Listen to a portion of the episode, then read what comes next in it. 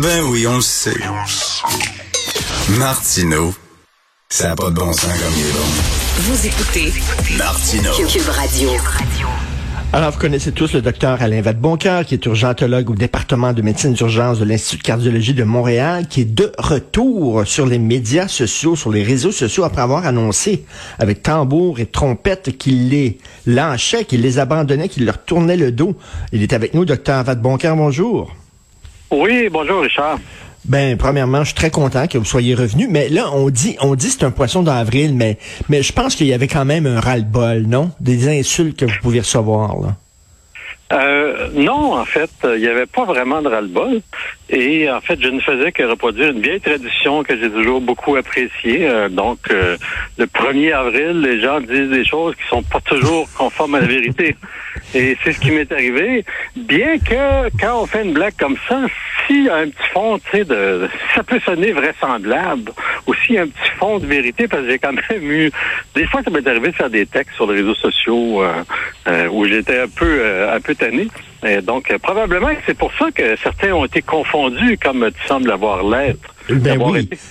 Non, moi, je suis très content que vous soyez revenu, ouais, parce que je vous suis religieusement. Mais quand même, vous devez en recevoir des vertes et des pas mûres, là, comme des messages. Est-ce que vous les lisez? Oui. En fait, je reçois des messages absolument épouvantables continuellement. Non, pas continuellement, ça dépend de ce dont je parle.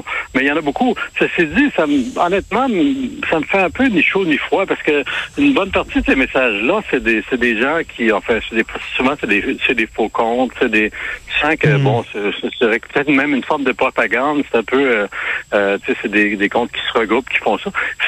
Le fait de ça m'éteint pas tant que ça. Des fois, un peu plus. Quand c'est des personnes réelles, un peu plus. Mais parce que, bon, là, ça ressemble plus à une vraie interaction. Mais bon, honnêtement, ça me dérange pas tant que ça. Bien que des fois, ça tombe un peu sur les nerfs, là. De toute façon, j'imagine quand vous êtes urgentologue, vous avez développé là, une certaine carapace. C'est pas des petits messages haineux qui vont vous faire craquer. Ben, en fait, je le dis souvent, hein, comment ça se fait que on dit que j'ai une certaine patience, mais ça fait presque 32 ans que je fais de l'urgence, et effectivement, les relations des fois, en fait, avant, surtout, je travaillais dans l'urgence générale, tu sais, des personnes intoxiquées ou extrêmement agressives, ou, tu sais, on en rencontre quand même assez régulièrement, qui sont, et donc, ça fait partie un peu de la job écoute, c'est des vraies personnes, il faut dealer avec ça, il faut voir ce qu'il y a au-delà de ça, trouver la raison. Autrement dit, ça fait partie un peu de la game quand on fait de l'urgence. T'sais, on n'est pas pour se mettre à engueuler les patients qui lèvent le ton parce qu'ils ont pris une coupe de verre de trop. Ça passerait pas très bien, puis ça serait surtout pas très utile. Fait que moi, je transpose ça un peu. Bon, je le prends pas personnel la plupart du temps, et donc, oui, c'est une expérience qui a pu m'aider, peut-être. Docteur Vadeboncoeur, ben j'ai attrapé la COVID ce week-end, donc je fais l'émission de chez moi, et c'est comme un rhume. C'est François Legault, là, tout le monde est tombé sa tomate parce qu'il dit ça, c'est comme un rhume. Ben c'est parce que moi je suis triplement vacciné. C'est comme un rhume, j'ai des frissons, puis des courbatures, un petit peu de fièvre, mais pas plus que ça, là. Ouais. Ben écoute, je veux dire, tant mieux, t'es vacciné, et puis tant mieux, tu fais pas partie de ceux qui, malgré ça, peuvent effectivement se retrouver à l'hôpital, parce que je veux dire, la COVID, ça y va au volume, hein. Je veux dire, c'est vrai que une bonne partie des gens n'ont pas tant de symptômes, il y en a qui n'en ont pas du tout. Mais c'est la contagion qui fait d'abord, il y a un certain nombre de personnes qui vont se retrouver à l'hôpital, c'est clair. On a eu beaucoup. Il y a des gens qui vont mourir, puis il y a des gens qui vont avoir des symptômes plus ou moins prolongés, là, qui sont encore un peu... donc, c'est un fait bien établi maintenant, mais c'est encore plus mystérieux comment on va aider ces gens-là. Fait que, tu sais, ça va au-delà de ça, mais c'est au volume. S'il y avait juste 100 personnes qui attrapaient le virus, ben on s'en ferait pas trop. Mais je veux dire, c'est au volume de centaines de milliers qui fait que dans ce groupe-là, il y en a pas mal qui vont vraiment écoper de l'infection. C'est ça, on se rend compte finalement... Je te souhaite une bonne récupération, effectivement. Merci, mais on se rend compte que on connaît pas encore vraiment comment réagit le virus. Hein? Pourquoi des gens développent des COVID longues, pas d'autres? Pourquoi il y a des gens qui sont vaccinés, qui s'en vont à l'hôpital? Pourquoi pour certaines personnes c'est rien qu'un rhume? Il y a beaucoup d'inconnus encore. Oui, puis probablement qu'il y a de la génétique là-dedans. On n'est pas tous faits pareils. On sait que le virus utilise certains récepteurs pour, si on veut, rentrer D'accord. Et on est différents l'un et l'autre là-dessus. C'est comme n'importe quel virus. Il y a des gens, ou enfin, on peut avoir, par exemple, la grippe sans avoir de symptômes, comme on peut se retrouver à l'hôpital aux soins intensifs avec la grippe. Là, ça arrive aussi de temps en temps. Donc, ça dépend vraiment des gens. Ça doit dépendre d'autres. Évidemment, ça dépend des facteurs de risque qu'on connaît aussi, qui sont pas de la génétique, là. Tu sais, je veux dire, l'âge avancé, l'hypertension, le diabète. En fait, tout ce qui fait qu'on est plus fragile. Puis, évidemment, il y a les immunosupprimés. Ça, c'est de l'acquis. Mais il y a également de la génétique. Là, pour que les gens réagissent si différemment, il y a certainement une façon de se défendre qui varie d'une personne à l'autre, qui fait que on est très différent dans notre réponse, si on veut, au virus et les complications qui s'entraînent. Une chose est sûre, par exemple, quand on a les 3 doses, on est beaucoup mieux protégé. Les risques de développer un symptôme très débilitant ou de se retrouver à l'hôpital sont amoindris. Donc, il faut le répéter. Allez chercher votre 3e dose. Puis on dirait, Dr Vadeboncoeur, que le gouvernement il a comme lâché la campagne de vaccination. On n'en parle plus. C'est vrai qu'on n'en parle plus, puis c'est vrai que les taux, je t'en rappelle pas, la dernière fois que j'ai regardé, c'était 53%, je pense. Ben oui, c'est pas énorme.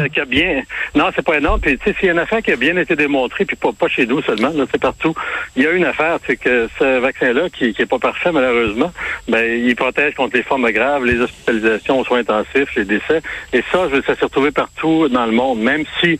En fait, c'est parce que dans la plupart des pays, la vaste majorité des gens, surtout plus âgés, sont vaccinés. Ben, c'est sûr que dans ce groupe-là, il y en a une couple qui va se retrouver également aux soins intensifs.